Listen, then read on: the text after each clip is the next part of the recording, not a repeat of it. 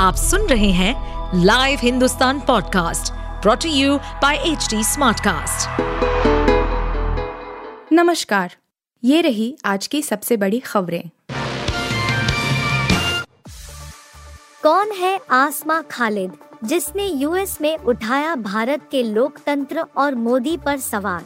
PM Narendra Modi बाईस जून को अमेरिकी दौरे पर जाने वाले हैं। इस दौरान प्रधानमंत्री अमेरिकी संसद को भी संबोधित करेंगे।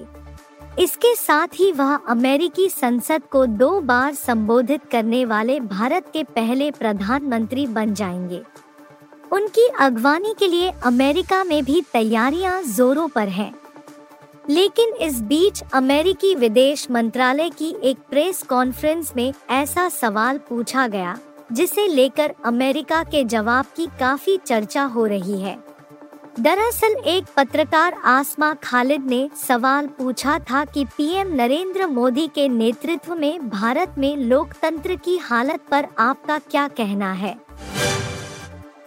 ग्यारह अप्रैल को अनशन, ग्यारह मई को यात्रा, अब ग्यारह जून को क्या करेंगे पायलट।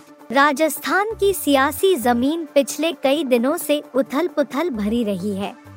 दरअसल कांग्रेस पार्टी के कद्दावर नेता और राज्य के पूर्व डिप्टी सीएम सचिन पायलट पिछले कई दिनों से अपनी ही पार्टी के खिलाफ मोर्चा खोले हुए हैं। पायलट पूर्व की वसुंधरा सरकार में हुए कथित भ्रष्टाचार को लेकर जांच की मांग कर रहे हैं। हालांकि उन्हें लेकर यह चर्चा भी जोरों पर है कि वो राज्य में कांग्रेस का प्रमुख चेहरा बनना चाहते हैं। ऐसे में पिछले तीन महीने के घटनाक्रम को देखें तो उसमें ग्यारह तारीख का एक पैटर्न दिखाई देता है। अप्रैल और मई में खूब बारिश, अब मॉनसून का इंतजार, समझे क्या होगा असर। दिल्ली एनसीआर, यूपी, हरियाणा, पंजाब और राजस्थान समेत उत्तर भारत के कई राज्यों के लिए इस साल अप्रैल और मई के महीने राहत भरे रहे।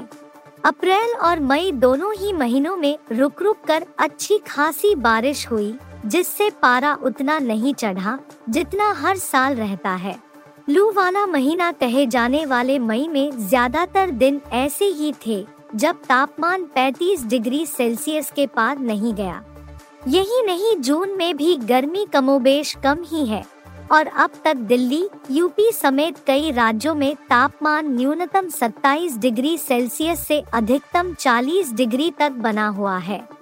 लेकिन इस बीच टेंशन मॉनसून को लेकर हो रही है। कोई चूक या फिर साजिश, सीबीआई की जांच खोलेगी राज, मौके पर पहुंची टीम। ओडिशा के बालासोर में हुए भीषण रेल हादसे की जांच अब सीबीआई ने अपने हाथ में ले ली है। सीबीआई की टीम मौके पर पहुंच चुकी है। सूत्रों के मुताबिक सीबीआई की टीम इस मामले में यह जानने की कोशिश करेगी कि तीन ट्रेनों की भिड़ंत की वजह कोई मानव चूक थी या फिर इसे साजिश के तहत अंजाम दिया गया था। गौरतलब है कि बालासोर में हुई ट्रेन हादसे में करीब तीन सौ लोगों की मौत हो गई थी, जबकि सैकड़ों अन्य घायल हो गए थे। कांग्रेस से दूर रहेंगे, अकाली ने दिया बीजेपी संग जाने का संकेत, जेडीएस नरम। कभी लंबे समय तक पंजाब की सत्ता पर काबिज रही शिरोमणि अकाली दल सैड अगले साल दो हज़ार चौबीस में होने वाले लोकसभा चुनाव से पहले भाजपा के नेतृत्व वाले राष्ट्रीय जनतांत्रिक गठबंधन एनडीए में फिर से वापसी कर सकती है। ऑपरेशन ब्लू स्टार की बरसी पर पार्टी नेता ने भाजपा के साथ जाने के संकेत दिए हैं। दो हज़ार चौबीस के चुनावों पर शिरोमणि अकाली दल के महेशंदर सिंह ग्रेवाल ने कहा कि वे कांग्रेस के साथ नहीं जाएंगे। उन्होंने कहा, ऑपरेशन ब्लू स्टार की वजह से हम कांग्रेस के साथ नहीं जा सकते।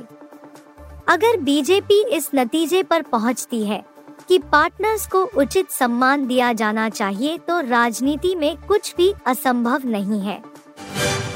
आप सुन रहे थे हिंदुस्तान का डेली न्यूज रैप, जो एचटी स्मार्टकास्ट की एक बीटा संस्करण का हिस्सा है।